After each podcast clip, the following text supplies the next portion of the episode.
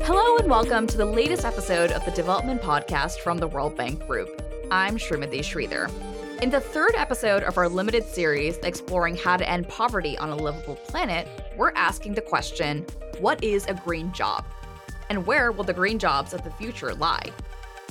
We'll be hearing about the impact of one groundbreaking renewable energy project in Nigeria, providing both power for millions of people in off-grid communities, as well as thousands of jobs. In Nigeria, there are about 40 gigawatt of diesel generators that run every year. With this intervention alongside the World Bank program, I think we can eliminate more than half of it in less than a decade. We'll hear the story of one young entrepreneur in India who tells us why green jobs unlock opportunities for women and rural communities. So I also feel that greener jobs also provide a lot of dignity to the women. And we'll get the view from the World Bank here in Washington, D.C. about why green jobs matter and how the world can create more of them. More you can go to the ground, more you can actually provide a lot of hope and opportunity. Green jobs on a livable planet, coming up on this episode of The Development Podcast from the World Bank Group.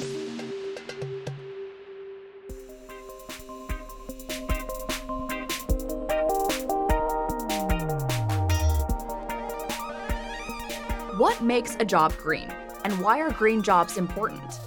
In many parts of the world, especially those with young populations, there is a need for employment and careers to have a positive impact when it comes to the climate.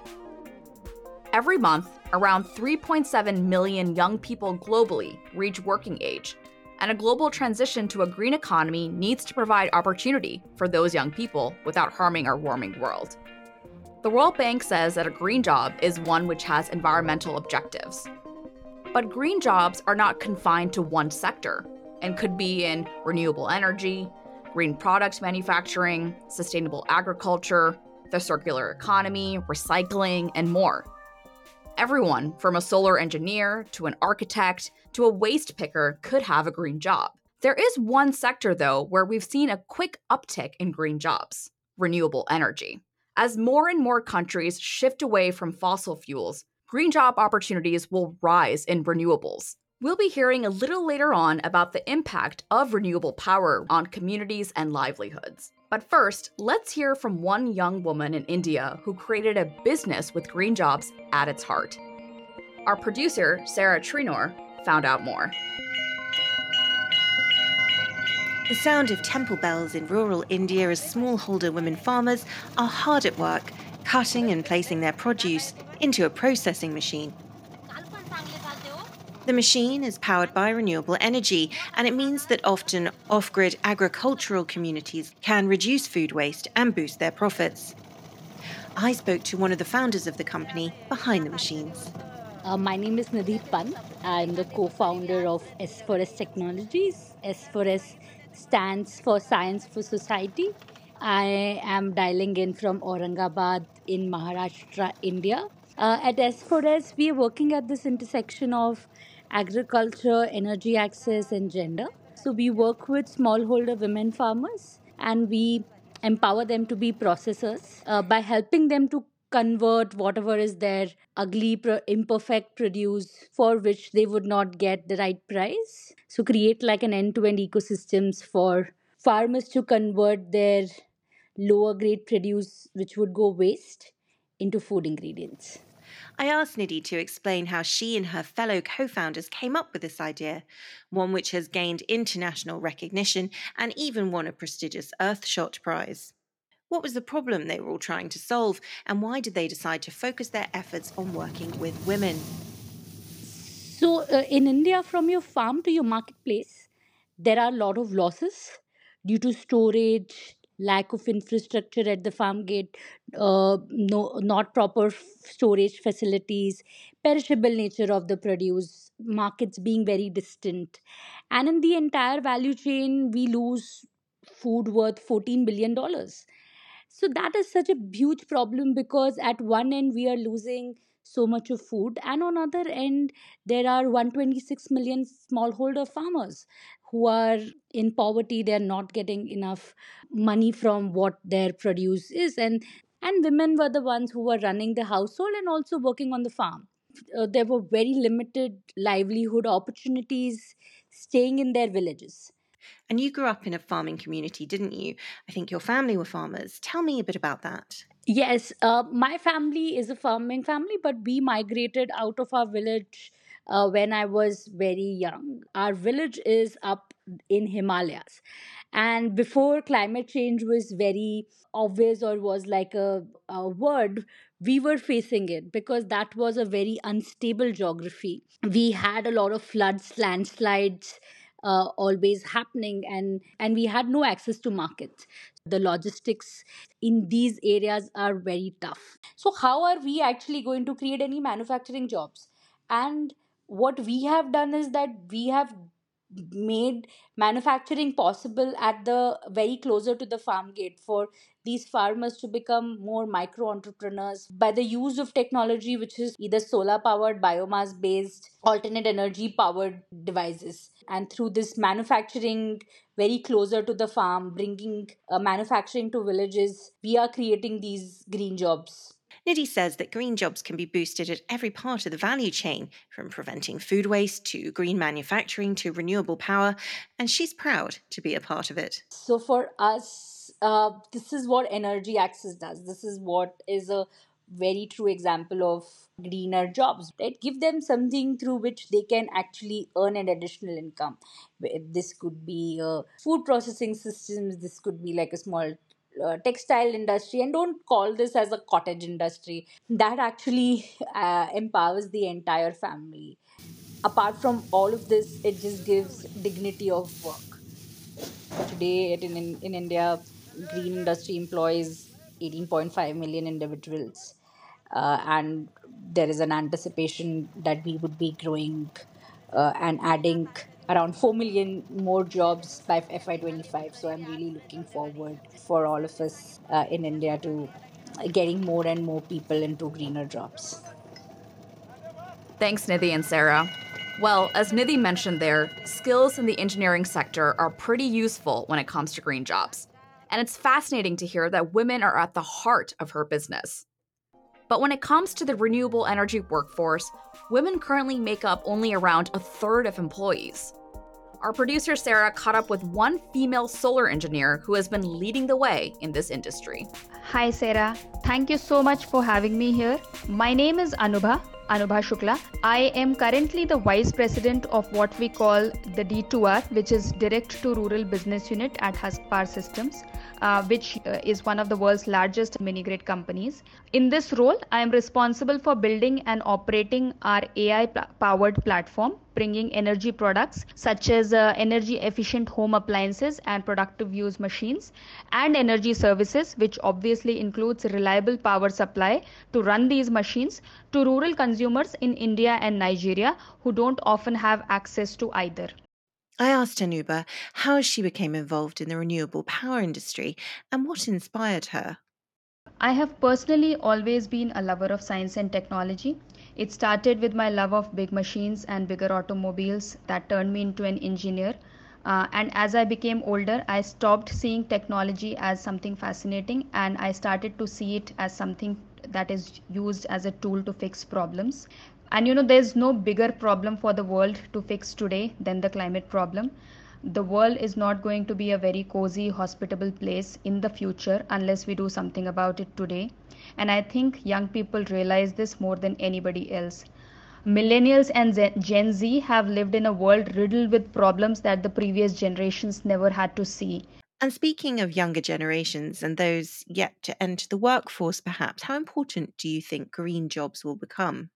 Renewable jobs are going to be a very important part of the growth story of any growing nation. The median age for India right now is 28 years, and the median age for Nigeria, another country that I work with, is 17 years. So there are a lot of people who are coming into new jobs, into the workforce. It's not just about jobs for them, it's also about meaningful jobs. So we will have to be the ones that create these jobs for them. And I personally feel that renewable energy and young job seekers are a very obvious match.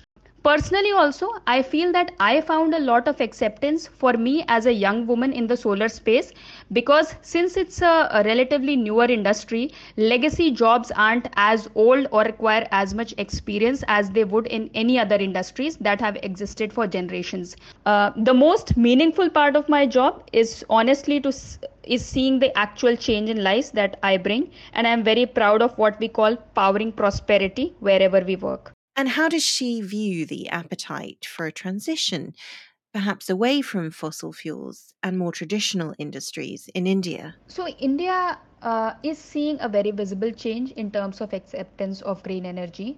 If you look at it, India has about 180 gigawatts of installed renewable capacity. It is now looking at round-the-clock power solutions, which means complete move away from dependence on fossil fuels. India is pioneering development of electrical two-wheelers in the world. There is now a new policy in place, brand new, to support installation of solar panels on households. So there is a lot happening in the green space in India. There is obviously a long way to go, but I'm pretty sure that we will get there. There was no better fit for me when I was younger than this industry. And now that I am older and hopefully wiser, I'm still certain that there is no better fit for me today. Thanks, Anubha, for those insights. Well, Husk Power Systems, where Anubha leads her team, as she mentioned, does a lot of work in Nigeria. And Nigeria, in partnership with the World Bank Group, is investing in a huge renewable energy project. It's called DARES, or the Distributed Access Through Renewable Energy. And it's on track to provide 17.5 million Nigerians with new or improved access to electricity. DARES will help with this through the Nigeria Electrification Project, which has installed 125 hybrid mini-grids and utilized over 1 million solar home systems. This has created over 5,000 green jobs and has provided electricity to millions. I spoke to Manoj Sinha, founder and CEO of Husk, to learn more. I started by asking him how he started in this industry and why. Great. Thank you, Sri, for having me here. Yes, I started this company with some of my co-founders back in 2008 in Bihar, which is my home state in India. The reason for starting this company emanated from the fact then that when I was growing up in Bihar, which is a state with 110 million people and about 70% did not have access to any power back then, I experienced that problem firsthand. I did have access to some electricity while my first cousin and uncles and aunts, they didn't have access to electricity. I saw how much opportunity I got in first 20, 25 years of growing up, while my cousins did not. Even today, they have not really even stepped into the middle class family of India. So it was a pretty stark difference of what opportunities can electricity bring if you have access to it versus not. Given my personal and family experience. And how much of a challenge has it been to build a company and to convince people that this is an area worth investing in? The challenge is worth probably a book, so I can talk about it all day long. But if I have to summarize it, going back 15 years when we were just starting, right? So we wanted to solve the problem for lack of electrification in the rural areas by actually keeping them in focus. And therefore, we devised a new way of doing that, which is decentralized power generation and distribution, which is what mini-grid is, and connects all sorts of customers that include households, small businesses, small factories, and such. So we have pioneered this method of decentralized electrification and distribution that focuses squarely on these rural people who are actually disproportionately adversely impacted by a lack of it. We didn't want to use fossil fuel because we wanted to be cognizant of climate change. And that's why we picked renewable energy, which was not in fashion, if you will, back in those days. We used biomass gasification system back then because solar PV was much more expensive than it is today. So that's how we started building our first couple of mini-grids and started serving the first few hundred customers across 2 or 3 villages in Bihar. I remember very vividly that when I was pitching to investors first time, I think in 2009, the first 2 or 3 slides, I had to just explain what a mini-grid is. The good news now is that people have at least know what a mini-grid is, so I don't have to go back to that. And tell me a bit more about Nigeria and the DARES program in particular. Nigeria is actually a great example of implementing forward-looking policies that addresses the lack of electrification in a way that never has to introduce fossil fuel that most of the global north or Western economies did in the past, right? And the method to do that is the mini-grids. So that's what is happening with this program that is enabling the process to happen at scale and speed. What is needed in Nigeria context is there are about 200 million people in total, and about 90 to 100 million people do not have access to any electricity, right? So the DARES program by the World Bank is an absolutely fantastic method to bring private-public partnership to also bring more commercial investment alongside the DARES program that is already bringing a whole lot of capital to the economy that will enable not just, in my opinion, 17.5 million people to be electrified over the next decade. In my opinion, I think we can do the whole 100 million people electrification in a capital efficient and economic way. And very interestingly, in Nigeria, there are about 40 gigawatt of diesel generators that run every year. With this intervention alongside the World Bank program, I think we can eliminate more than half of it in less than a decade.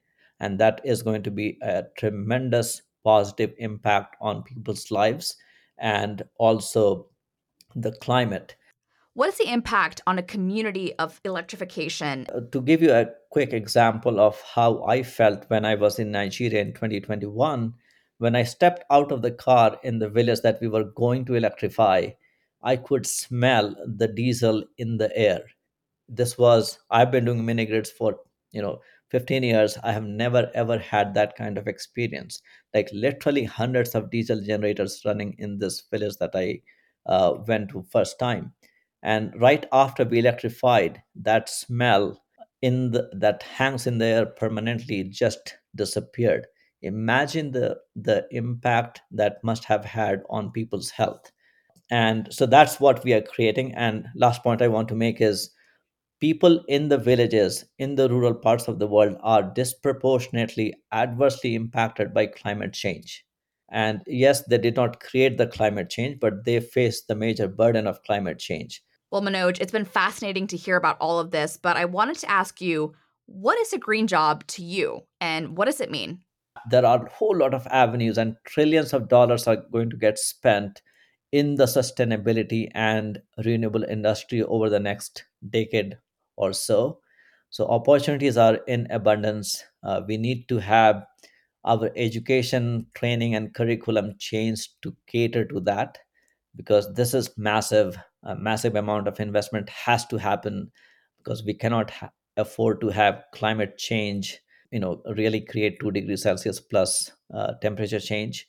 And all of us need to do our part. And green job actually is quite exciting. We are using, for example, at Husk, artificial intelligence to manage these 200 plus assets that we have spread across 2 continents.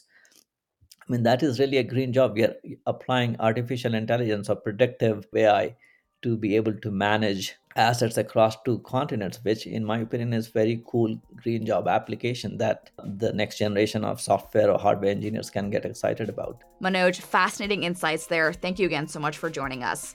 Well, let's get the big picture now from the World Bank. I was joined in the studio here in Washington, D.C. by Ashish Khanna, the World Bank's practice manager for energy and extractives. I started by asking Ashish to explain the link between green jobs and renewable energy. Thank you, Shrimathi. I think there are 2 kinds of green jobs. One that is absolutely direct is what does it take to actually get the number of people involved in doing a provision of mini-grid to a small town that doesn't have electricity through solar. And that will include jobs that are on creation of that mini-grid, maintenance of the solar. That tends to be roughly a very small set. The second set of green jobs, which is actually much more transformational in nature, is once you have the energy, what can that energy as an artery of development do? Yeah, absolutely. And the DARES Nigeria project, of course, is a project that will expand access to clean energy for 17.5 million people. So tell me more about the kind of impact that this project in particular has had, both in terms of access to electricity, but also in opening up jobs. Let me first begin, if you don't mind, by giving a little bit of a perspective of what's unique about DARES. So, you know, DARES is a platform that was launched at COP27 in Sharm el Sheikh by us because the activities of different donors and governments were disaggregated and the sum of the parts was less than what should have been.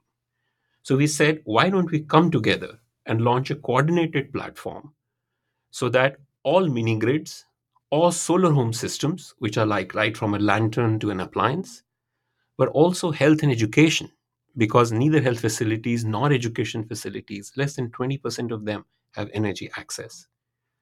Then farmers, as food security in Africa requires energy. So powering of farmers, and then a lot of innovation. So all these five segments were pulled together and launched as a platform. Let me also say what's unique about sub-Saharan Africa. Growing up in India and in Vietnam and China, almost everybody has grid-based power.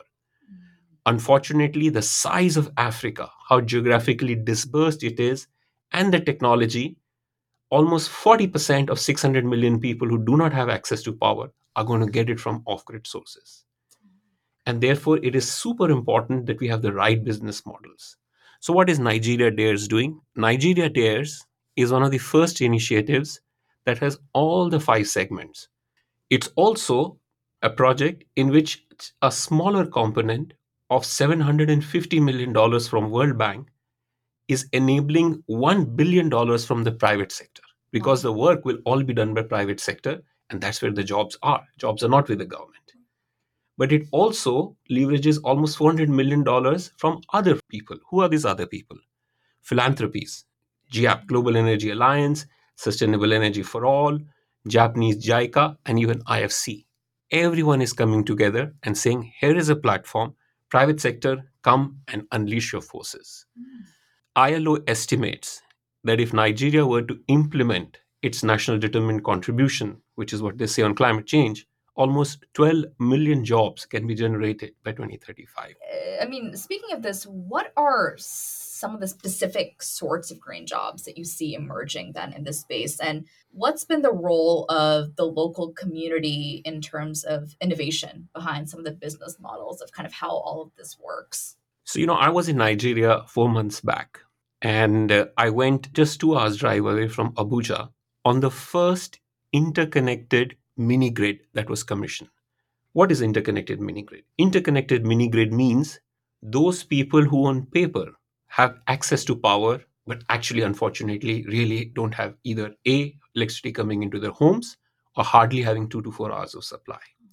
So there was a private sector that came in, set up a good 0.5 megawatt of solar power, took all the wires to all the local industries and provided power, which traditionally was supposed to have grid-based power.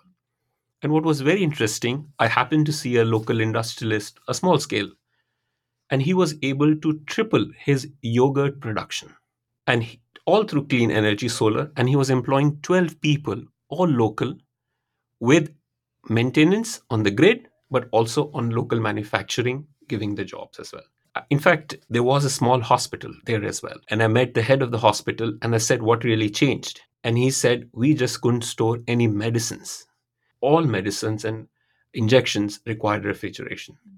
So that ability of a small solar plant, again, I repeat, just 2 hours away from Abuja, was able to transform the ability to treat a lot of people with injections and minimum care that requires refrigeration. Green jobs will largely be delivered by private sector.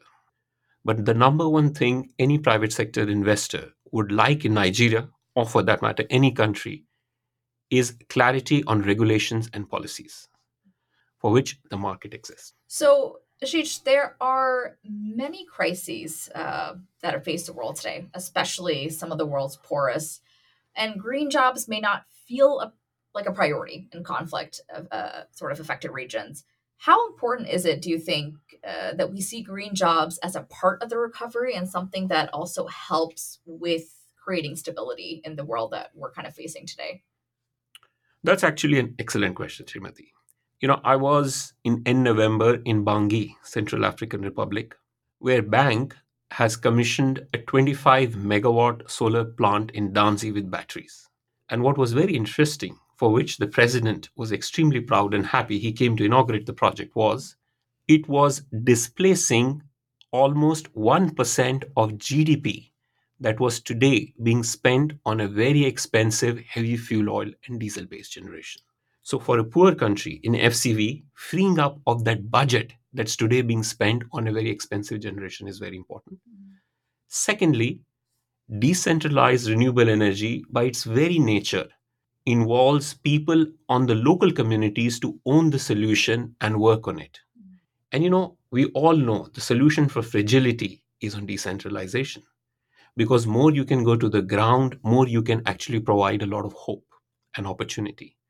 So what I'm trying to say is actually for fragile conflict and violent countries, the decentralized mode of energy is the only way out because it is cheaper. It reduces energy subsidies, freeing up the resources for much needed education, health. It provides local employment and it's better for climate change. So it's a win-win for everyone. Thanks to Ashish there for some really great insights. Now, it's been great to get a snapshot of what it means to talk about green jobs and the impact of renewable energy projects, both on businesses and communities, but also on job creation. There is a lot to the story, and we hope you've enjoyed this episode. If you have any views on what you've heard, please get in touch with us.